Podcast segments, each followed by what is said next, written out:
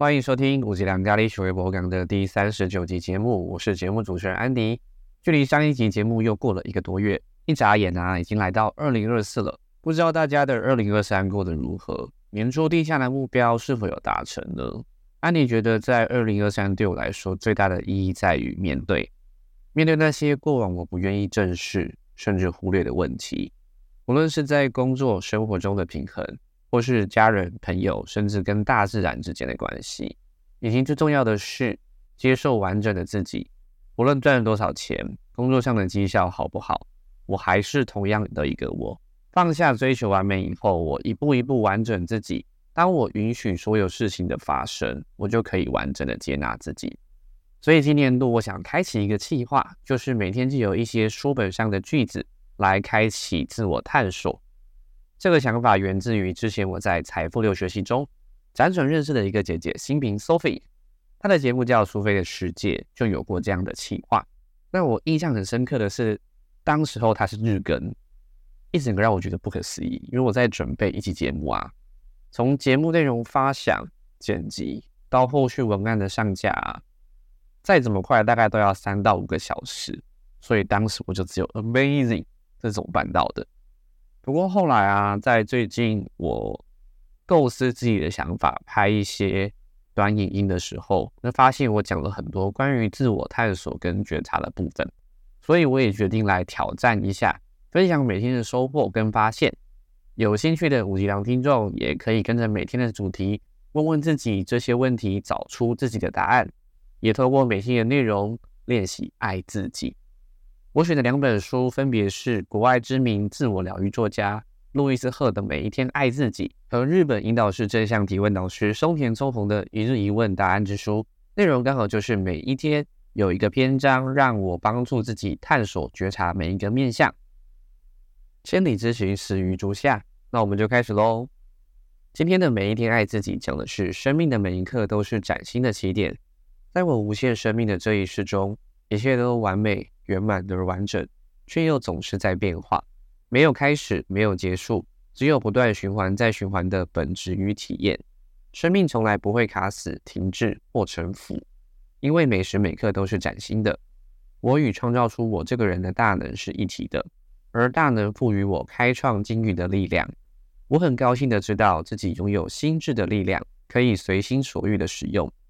生命的每一刻都是走出旧路的新起点。就在此时此地，这一刻就是我的新起点。在我的世界里，一切安好。哦，我觉得这一篇好适合放在今年度的第一天哦，难怪它会排在这个位置。因为像二零二三，我在自我探索的过程当中，前面有讲嘛，不论是跟工作啊、生活之间的平衡，或是跟家人啊、朋友，甚至大自然的关系。因为之前我们在能量学有学过。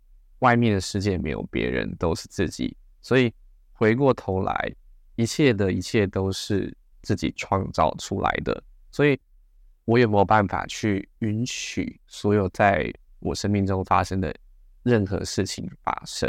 然后这些事情都是来让我一步一步的跨越跟穿越，让自己成为一个更好版本的自己。因为最近常常在看这一些内容，所以哦非常有感嘞。刚讲完真的是鸡皮疙瘩起来啊！那今天的一日一问答案之书的问题是：什么样的全新开始是你衷心所求？这两个篇章放在一月一号，我一点都不意外，因为年初就是帮自己先设定好目标、定向规划。相信更多人是在去年底的时候。就已经把二零二四年的年度规划先做出来了，因为有备无患嘛。人家说一年之计在于春，一日之计在于晨。当我做好准备之后，接下来就是启动自己出发。以前在设目标的时候，就是一个绩效数字嘛，因为像我们每个月、每年都会帮自己设定在业绩上面的目标数字。可是，在接触了一些学习之后，看的。更深的是，做到了这个绩效目标达成之后，我可以获得什么样的感觉？因为很多时候，往往驱使自己愿意不断的前进、面对挑战跟挫折的，并不是那一个数字，而是呃，我想要获得什么样的感觉？那基于这个感觉，我愿意再挑战、再出发、再看深一点点。在这几年的学习里面，其实很多时候啊，外在所有的结果都是自己脑袋里面的信念、想法所投射出来的。应该说，外面的世界没有别人嘛，其实都是自己创造出来的。我的内在有什么，外在就会显化什么。所以，像最近几年大家很流行在讲的。吸引力法则啊，显化啊，就是这样子的道理。由于去年度我帮自己做了一些整理吧，我觉得应该可以说是一个校正回归。所以我觉得今年度对我来说，我想要什么样的全新开始嘛？接纳完整的自己，不内耗，然后可以朝目标前进。那至于是什么目标呢？我们在未来的节目当中会。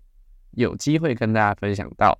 好，以上的话是今天的节目，算是属于比较短篇的部分。不过未来的话，这样的一个计划会持续，没有意外的话会试试跟。那五级量的听众也可以跟着这个过程当中来一步一步自我探索觉察喽。我们下期节目见，拜拜。